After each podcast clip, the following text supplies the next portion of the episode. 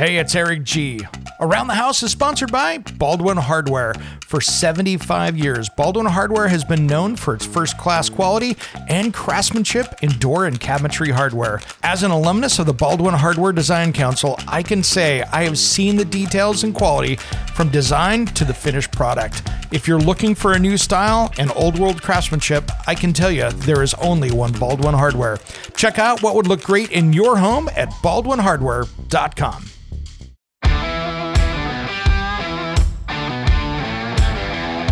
It's around the house. Make sure you understand your local building code. And, you know, unfortunately, um, every state is different. And some areas, the state doesn't run the building codes, the city does. So you could be, you could have one building code on one side of the street and literally another building code on the other side of the street. So in my area, it is a um, mostly a state building code, even though like the city of Portland has the ability to do some additional ones on top of it. But generally speaking, in uh, the states around me at least, uh, it is a state issue. Uh, the East and uh, the Northeast here in the United States, uh, definitely uh, a state or a local issue depending on what they are. And When it comes to remodeling and renovating your home, there is a lot to know, but we've got you covered. This is Around the House. welcome to the Around the House show, your news source for everything about your home every single week. Thanks for joining us today. Well, I wanted to talk today about my, in this hour at least, my top 10 electrical and plumbing mistakes that homeowners make. You know, the common ones, to maybe see if we can help you avoid some of those. Whether or not you're the, the DIYer or even the stuff that you're hiring professionals. This list is one of those things that if we can help you, uh, well, make a better project that's more successful, then that's a win for everybody. Today's show is sponsored by Root Quencher and rootquencher.com. If you've got landscaping and sprinklers and things like that, and you're trying to keep those trees and bushes and shrubs watered, they put the water right down the roots, and that saves you money because you don't have to use so much water. Rootquencher.com. Well, today, I wanted to just jump right in uh, with our list. But first, if you have any questions on this stuff, how do you find us over at aroundthehouseonline.com? And we can help you right there. Well, let's talk about it. Number one on my list, and this isn't in a particular order, so this isn't like, well, well, we'll call it number 10, actually. We'll count down here, even though that they're not in that kind of order. But number 10, electrical work. So what's some of the biggest problems? Not using junction boxes correctly in electrical. You know, those buried connections in the wall where you go, oh man, I don't want to have to see that. I don't want to have to see where that plate is in the wall because I had a fixture there and I don't want to rip the whole wall open to put new wire in to make it longer. Where people bury that junction box. And you know, there's ways to do this, to do it correctly.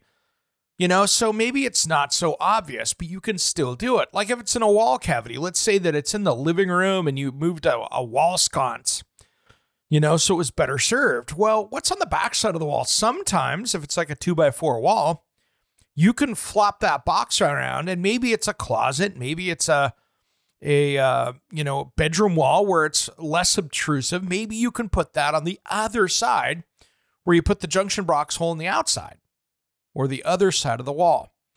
So maybe there's ways to move around and get that knocked out. And so that's one of the things there. Um, I tell you what, I see this often in old homes and attics. Somebody went up, took the old knob and tube wiring out, connected in regular Romex, and off they went. And these are things that, you know, are issues like that. And uh, as well, let's let's let's hit the nail on the head here as well. Make sure you got covers on those boxes. You know, you got it in the box in the attic. Those covers are there to contain that and to protect that. So having a, a junction box without a cover is still like not having a junction box. You want to make sure that you've got that. I mean, it'll control the wires better, but if you have some kind of arcing or sparks, you want that somewhat contained there. And that's the key so you don't have a fire down the road. So making sure that uh, those junction boxes are done correctly and make sure that you've got like the right connectors and stuff. If it's a metal box, do you have it just going through there? You know, without any of the crimp connections or any of those kind of things where it actually protects the wire going through there. So those are all things that are supposed to protect the wire, hold the wire in there so you don't get chafing or cause a short. So that's the first one. The next one here is one that I always talk about, but it's one that is a important one, and this is homeowners using shark bite or push to connect fittings to do permanent plumbing fixes. Now, there are things that you can do with shark bites. Like if you're working in a bathroom, you're going to be doing some work and need to plug off a line, shark bites are great for that. Or push to connect fittings. I'm going to use shark bites like Kleenex and bathroom tissue, facial tissue. That's kind of that. But really, this is what it is. So, what I want you to do is make sure that you don't use those fittings. Now, you know, I hear a lot of people, well, if they sell them and they have a warranty, yeah, but I have seen projects worth hundreds of thousands of dollars get completely destroyed because fittings were put on correctly and they slid off and failed. So I had that happen on a PEX job a few years ago with a contractor and they got the whole basement remodel done and the basement remodel had to be happen over again because of the water that was in there where they went from CPVC into PEX and the and the plumber back then so this was probably ah 4 or 5 years ago plumber back then used that and uh, now you know this is kind of the thing that we're seeing is good plumbers don't use these as permanent fixes now what's the best way to do it well if you're going from let's say CPVC into PEX, great. Glue on a fitting that's female, put a male fitting on there, some Teflon tape, and continue on with it. And so use a threaded connection that'll be stronger. You know, if you have copper that you're working with, great. That's an easy one. Sweat on a fitting that's got barbs on it, then you can go over to your PEX A or whatever throughout that. But really taking the time to get those things you know, going is great. Now, in a crawl space or something, if you have a, a fitting down there, sure, I get that. But never bury a shark bite or one of the push connect fittings in a wall. First off, here's why I don't like using them on projects as well. Let's just get into the nuts and bolts of it. One, it's a failure point. Two, they're darn expensive. When you start looking at a $10 fitting versus a you know, a $2 fitting, that adds up quick in a project. So my my best recommendation for you as a homeowner is to get the right tools. If your house uses PEX, you're going to be replacing with PEX, great. If you're going to be sitting there and you've got copper and you need to do a repair, I mean, it's good for a to have in the toolbox in case something goes bad. Don't get me wrong. But really, when it comes down to it, learning how to sweat pipe is easy. It's not that hard to do. And it's the right way to fix these problems. And if I can learn how to sweat pipe, I know you can learn how to sweat pipe. It's not that hard to get the torch out. And so uh, that is going to be the strongest way. And there's tests that show that that uh, like when you're working on copper, it's not close as far as what the psi takes to uh, to destroy that copper versus destroy the uh, the shark bite fitting blowing off the end. So these are things that, uh, you know, doing this right and using these fittings in the correct place is good. And, you know, just take the time and do this right. It will save you so much time and money in the long run, and you're not going to have to worry about it. The last thing you want to do is go, man, I got 50 bucks for the shark bite fittings behind the behind the shower wall, and if I got to tear this out again and redo the tile or go through the outside of the house or a bedroom just because I didn't do it right, this is where things really start to get expensive, especially you got to tear that shower out. Oh my gosh. That's not one of the good ones. So uh, just things to consider, things to consider.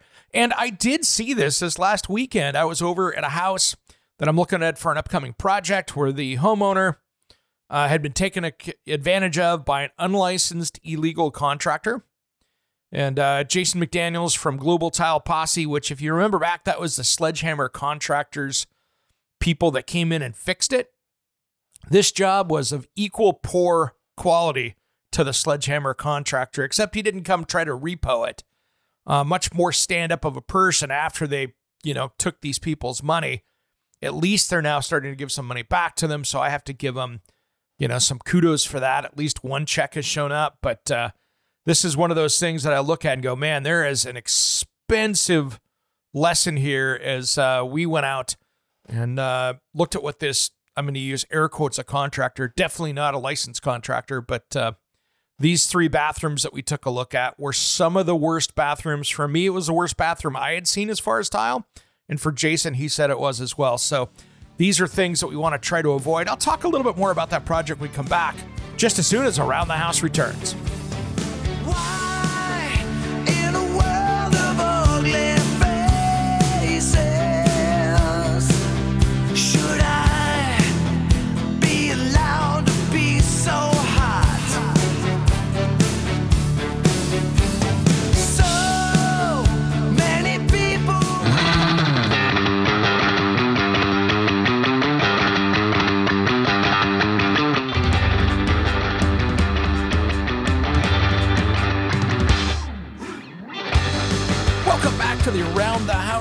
Where we hope to get the most out of your home through information and education. Thanks for joining us today. We've been talking about my uh, top 10 electrical and plumbing mistakes that uh, homeowners typically make and uh, trying to really help you uh, dodge them yourselves or at least think about them to see if it's something that you could improve your skills on. And, uh, you know, and, and homeowners are not are not uh, just the only ones that make these mistakes. Uh, I was out on Saturday. We are talking the last segment I was out at uh, a house here fairly close to me, 10 minutes away.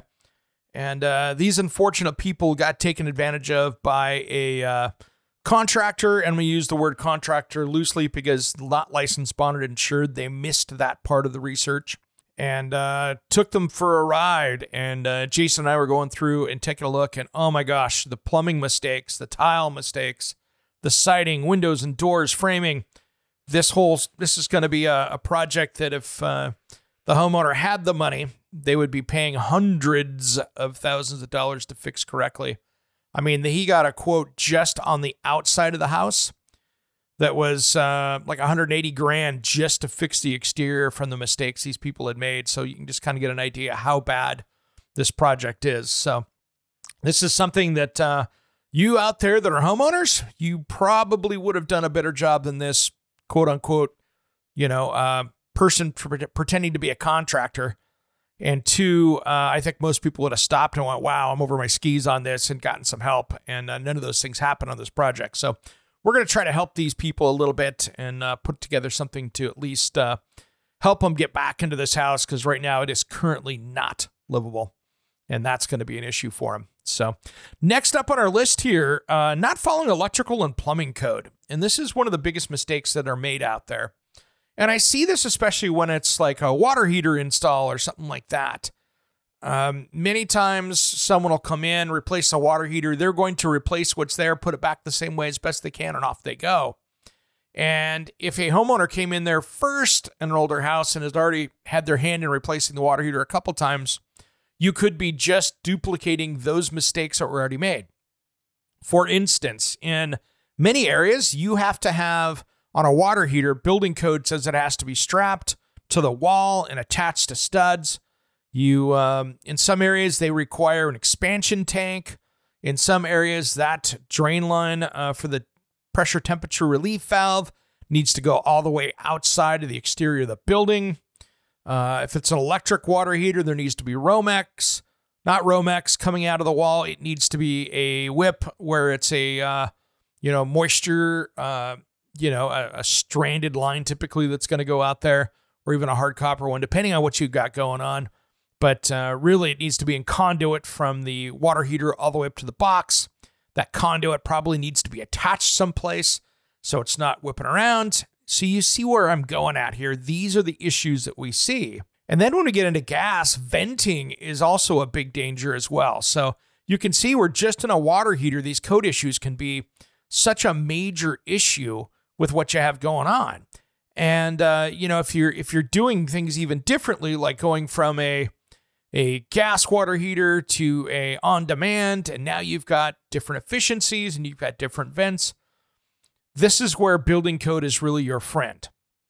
And when it comes to gas, health, safety, and welfare stuff like this, or electrical, you don't want to fire, and plumbing as well, where you don't want to get someone hurt. These are all things that uh, should be done correctly and to your local building code. So make sure you understand your local building code. And, you know, unfortunately, um, every state is different. And some areas, the state doesn't run the building codes, the city does.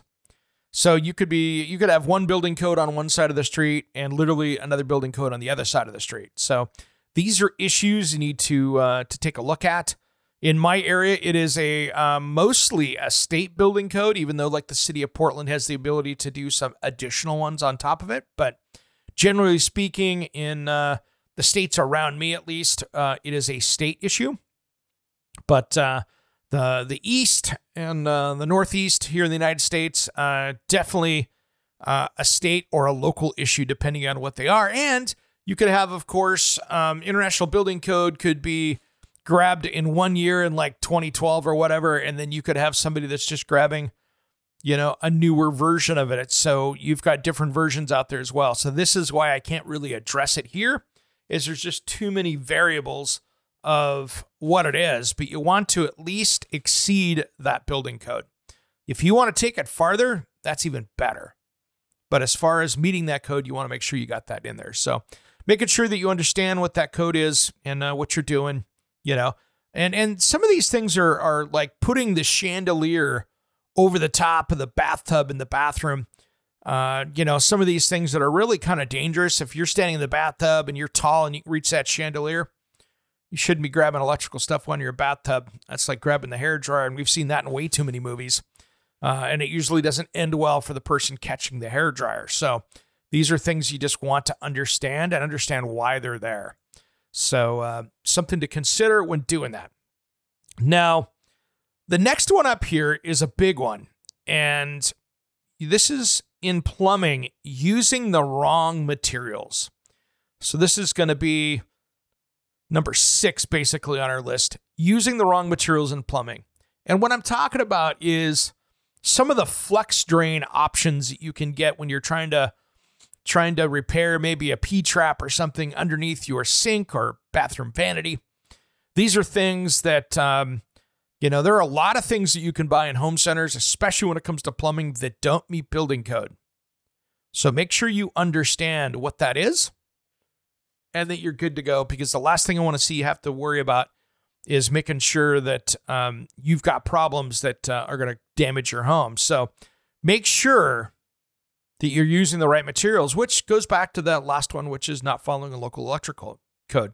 You know, we see this all the time. I see this in water heaters, like we were talking about, where where they um, were mixing materials together. Where I've I've seen rust coming out. I'm like, why is that rust coming from in the house? Is it a a plumbing line failing? No, somebody grabbed out of the truck or their garage a uh, piece of black iron gas pipe and they used it to to be a little nipple to uh, connect two pieces of pipe together or a coupler, and all of a sudden that raw iron is just sending rust throughout the system. And it can be something that simple that can just create thousands of dollars of damage. So that is one of those two that you need to be careful with.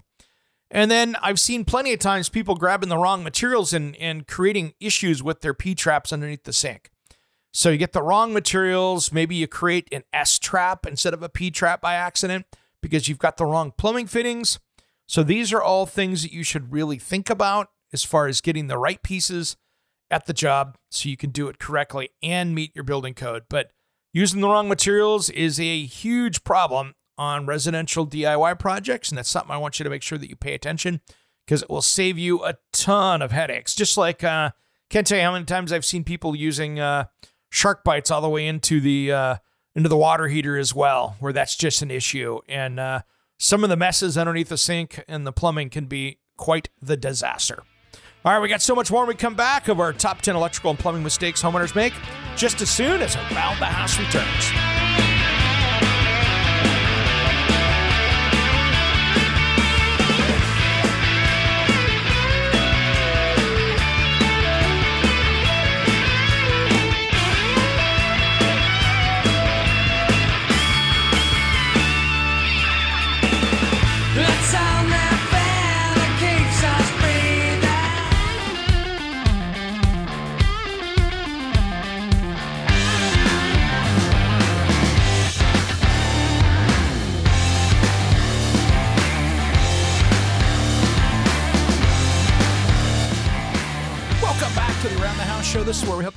Of your home through information and education. Thanks for joining me today. We've been talking about this hour my top 10 electrical and plumbing mistakes homeowners make. And we were even talking earlier about the ones that contractors are making too. But this is just to bring awareness to these issues. So uh, if you're tackling a project, you can think, hmm, maybe there's a better way of doing this, which is always a good thing because if you can do it once and fix it right, you know, everybody wins, including you not having to go back and do it again because that always costs you more money. So here's one of my next ones here that I wanted to talk about. We talked about, uh, you know, not using junction boxes and electrical, using SharkBite fittings as a permanent fix, uh, not following local electrical and plumbing code, and using the wrong materials in plumbing. The next one is is adding too much to an electrical circuit instead of a new home run.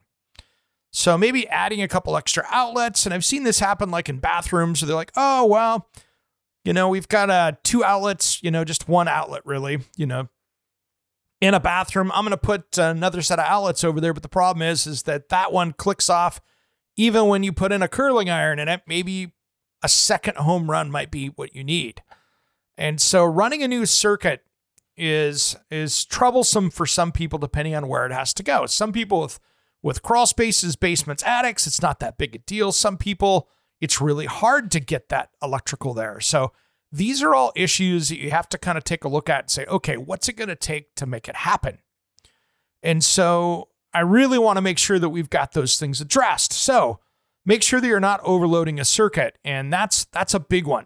And you know, lighting circuits these days have actually gotten a little bit better because we went from using an incandescent light bulb that uh, you know maybe used, you know, f- sheesh, you know, you had a hundred watt light bulb in there, or a 75 watt light bulb, and now you have something that's pulling maybe one or two watts.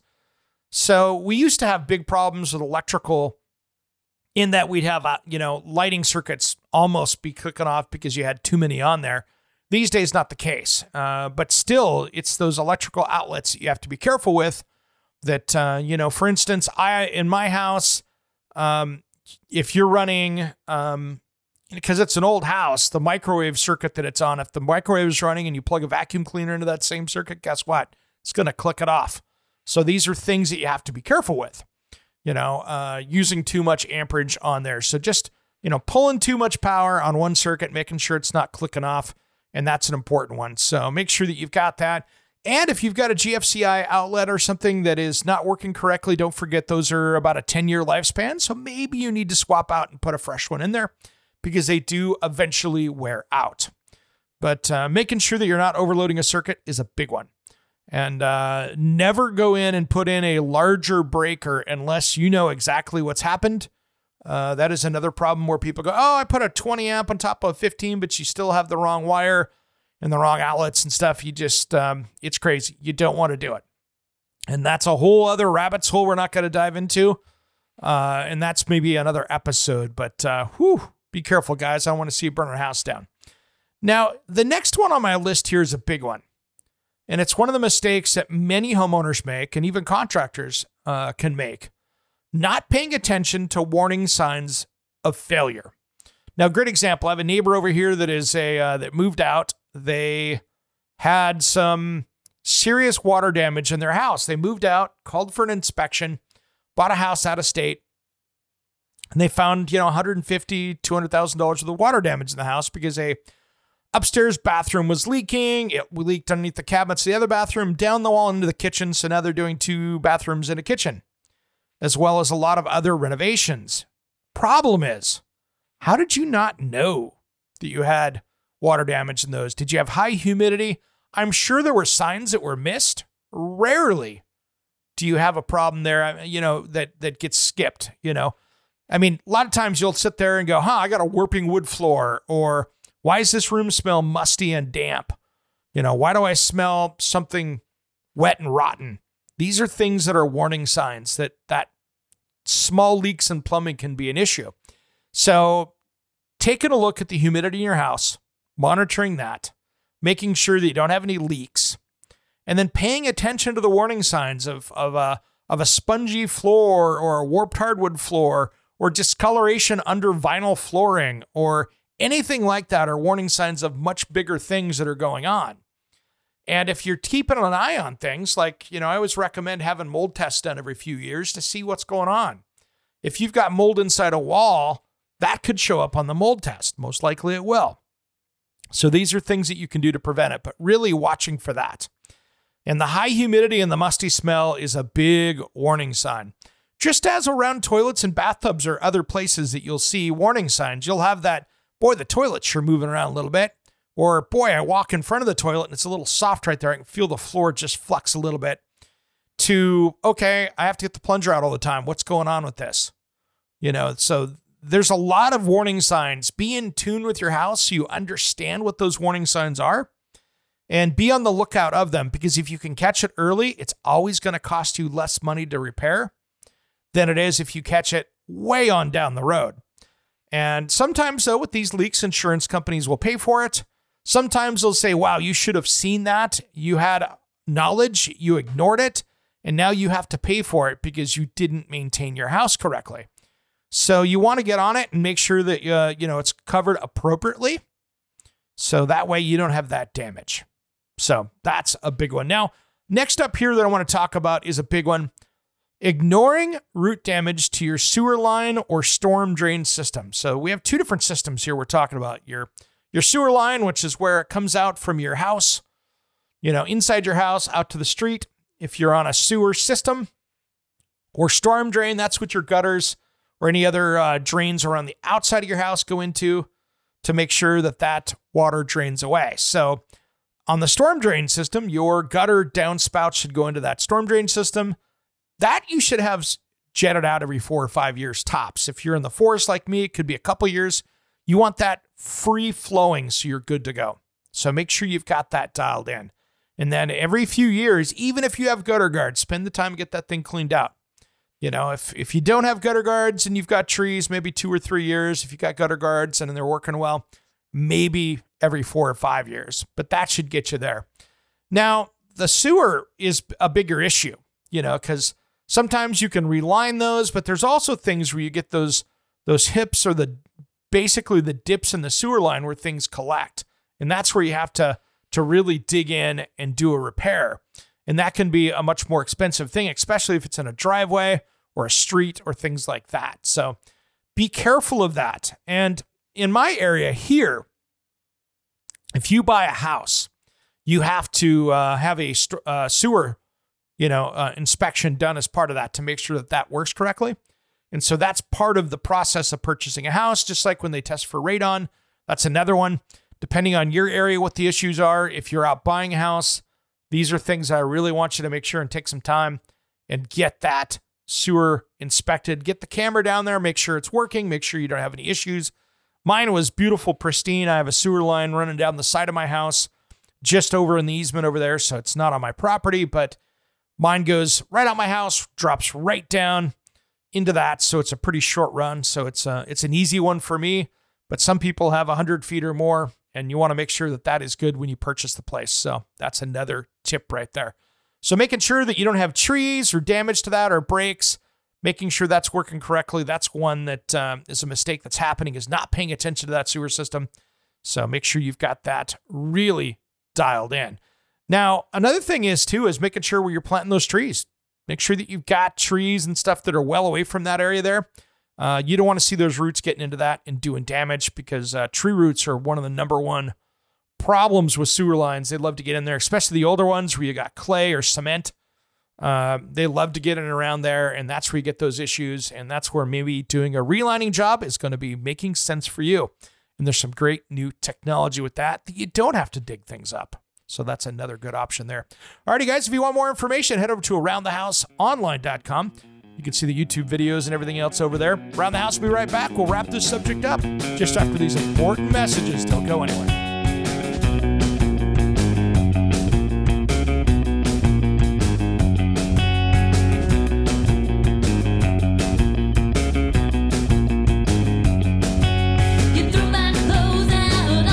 Hey, it's Eric G with Around the House. Are you looking to grow your business? Need a spokesperson for your company? Maybe an MC for an upcoming trade show? Or maybe you want to up your game and shoot some promotional videos? My team of experts would love to chat with you. Head to aroundthehouseonline.com and fill out the contact us form, and we'll set something up. Thanks for listening to Around the House.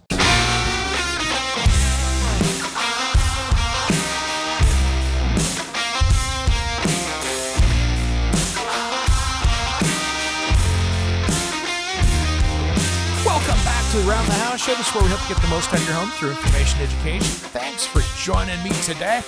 Hey, if you want more information about us, head over to uh, Facebook and join our uh, Around the House show page over there. You'll see Around the House show. And then we have Around the House Nation, which is our closed group where people are always sharing up their stories and things like that over there. And uh, we have a lot of great times happening over that page with great projects getting shared up. Well, we've been talking today about my top 10 electrical and plumbing mistakes that people make. And we've gone down quite the list so far. Let me do a recap. Uh, number 10, not using junction boxes in electrical. Number nine, using SharkBite fittings as a permanent fix. Number eight, not following local electrical and plumbing code. Number seven, using the wrong materials in plumbing.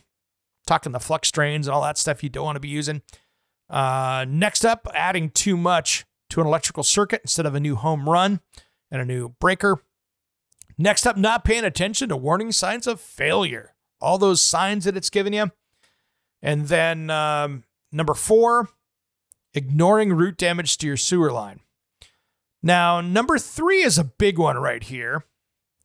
And this is only for people that maybe are not in the city atmosphere here of uh, where you're living in that area, but really not maintaining your septic tank system. Now, what this can be is this can be sitting there and you have a septic tank and you're not maintaining it. You're driving over the top of your drain field. You are just not doing what needed to be done with that. And always refer to your local expert in this. But really, three to five years is where they say in most cases that needs to be pumped out. When was the last time you had this pumped out?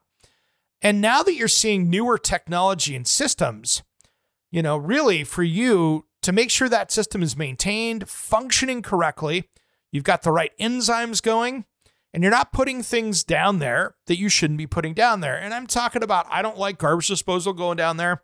I don't like flushable wipes. Those are all things that don't break up and shouldn't be going into a septic system because it's going to get expensive.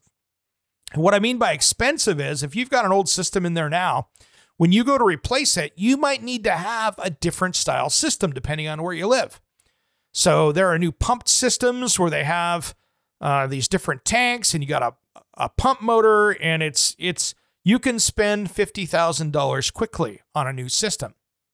And if you would have just maintained it for maybe five hundred bucks or a thousand bucks a year, tops, you'd be in a better shape. So I want you to use your money wisely, even though those pump systems can be much better for the environment. If you can get some more life out of your system and you're on a budget, that is where you can get some savings. So, rule number one don't flush things down there that you don't want to. Two, I'm not a big fan of two of like draining your, um, your, uh, if you have hard water, draining that into your septic tank can be problematic. Putting all that salt in there, that can be an issue. Uh, and also making sure that you're just not putting solids in there that don't need to go in there. So maintain that system. Have an expert check it every couple years and really get the most life out of it. Now, next up is probably one of the most important ones out there. And uh, it's number two for that reason for me failure to identify when to call in a pro. There are times that even I call in that pro. Great example. My favorite is uh, when I'm going to do an electrical panel on my house, I called in my friends over at Rose City Electric to come do the panel because they are going to be up to code. I wanted to make sure that the permits were filed, everything was inspected, it was beautiful, ready to go. That's exactly what I did because I wanted to make sure that my old panel, which was going to be complex to change out, and and here's why. So I had one of the old Federal Pacific panels that was uh, uh, ready for a fire. Uh, the Bakelite Black had overheated due to a a uh, fault in the line coming in overhead because it was old and it was uh, shorting out the neutral and it was starting to uh, overheat that line. My house was ready for a fire. It was ready to go. So these are things you got to be very careful with. And of course, here's where the the the bad part was is that to upgrade my panel, I had to also move where the panel was going to be because it didn't meet current code in that that panel and my overhead needed to move about 20 feet from where it was to meet current building code. So my meter had to move as well. And I had to move into a spot that, quite frankly, I didn't like, but I didn't have much of a choice. So, um, unfortunately, it's just where it was. So I had to move that. And this was one of those things that I went, you know, I could have done it, yes, but this was best for an electrician to come knock out. And I'm happy I did. That saved me a ton of time and uh, it was done correctly. Now, plumbing, for instance, uh, I bring in the pros when I want to water jet something, when I want to clean out, hydrojet out. Uh, my, I bring in the pros. They have the tools. It's easier, and uh, they have the high pressure stuff to knock that out, which is good. So knowing what your ability is is key, right? So let's make sure that you understand that. Sometimes you go look at it and go, man, I'm not doing this. Uh, this is above my skill grade. I'm bringing in a pro. That's what you want to do. And you want to do that before you get yourself stuck, right? You get into the project halfway through and you're like, oh man, I don't even know where to go from here. And then you have to bring the pro in. And when you do that on an emergency basis, it always costs you more money every single time. So just understanding where that is is a key. And when in doubt, bring in that licensed plumber, bring in that licensed electrician, and make sure that they're following building code and they're doing all the right stuff. So that's number two. And number one, let's get to this because this is an important one. Going for the cheap fix versus the longest lasting fix. And this is another one, you know, and and I get it, guys. Things are freaking expensive out there. You know, labor is higher, materials are higher than it's ever been before. Things are sketchy on the pricing out there.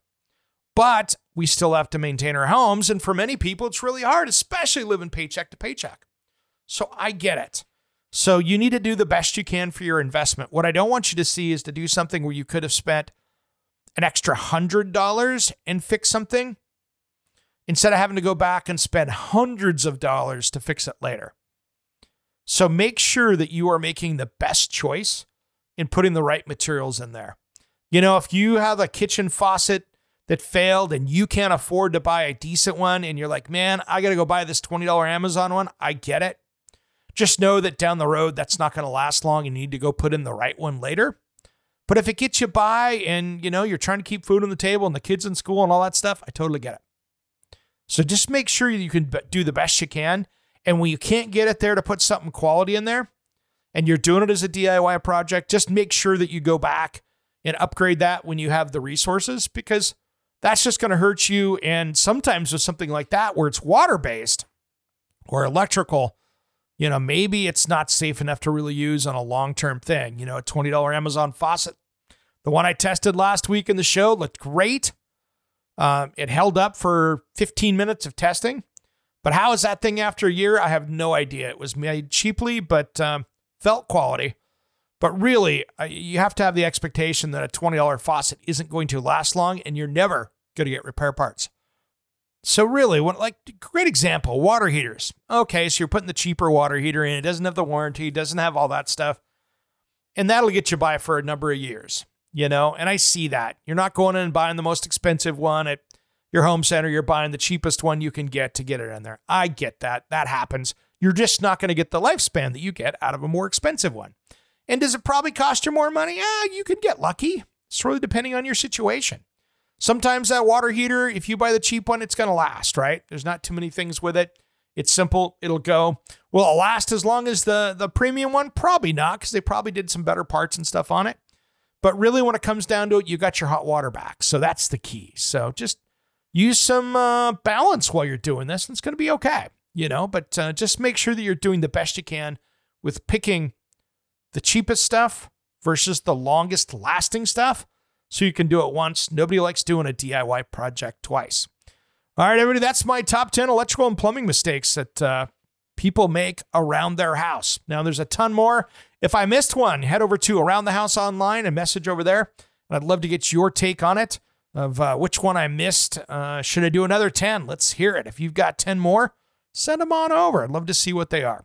Coming up here in our next hour, we've got two different subjects. We're going to talk about tricks to keep your house cool and my home security list of things to do for fall, things that you can be doing around your house to make sure that uh, as the daylight gets shorter here in the United States, what do we do to make sure that, uh, um, you know, many of us haven't been outside of the dark a lot just because, you know, with our busy schedules and, and, uh, you know, this is where a little bit of security coming into the fall and winter is going to be a good thing. So let's talk a little bit about what we can do to keep that dialed in.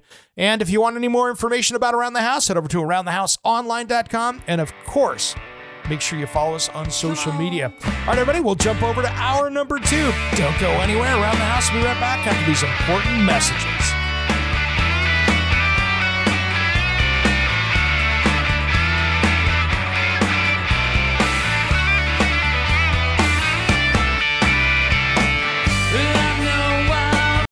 Hey, it's Eric G from Around the House. Are you planning a decking or siding project this year? If you are, you've got to check out my friends at Millboard. Millboard is a completely different kind of composite decking and cladding that enhances outdoor spaces with enduring distinction. Hand molded from the finest oak it realistically mimics the natural grain and color of premium hardwood. If you're looking for something that doesn't look like plastic and instead real wood, check out millboard.com. Make sure and check out that interview we did just a few weeks back. That's millboard.com.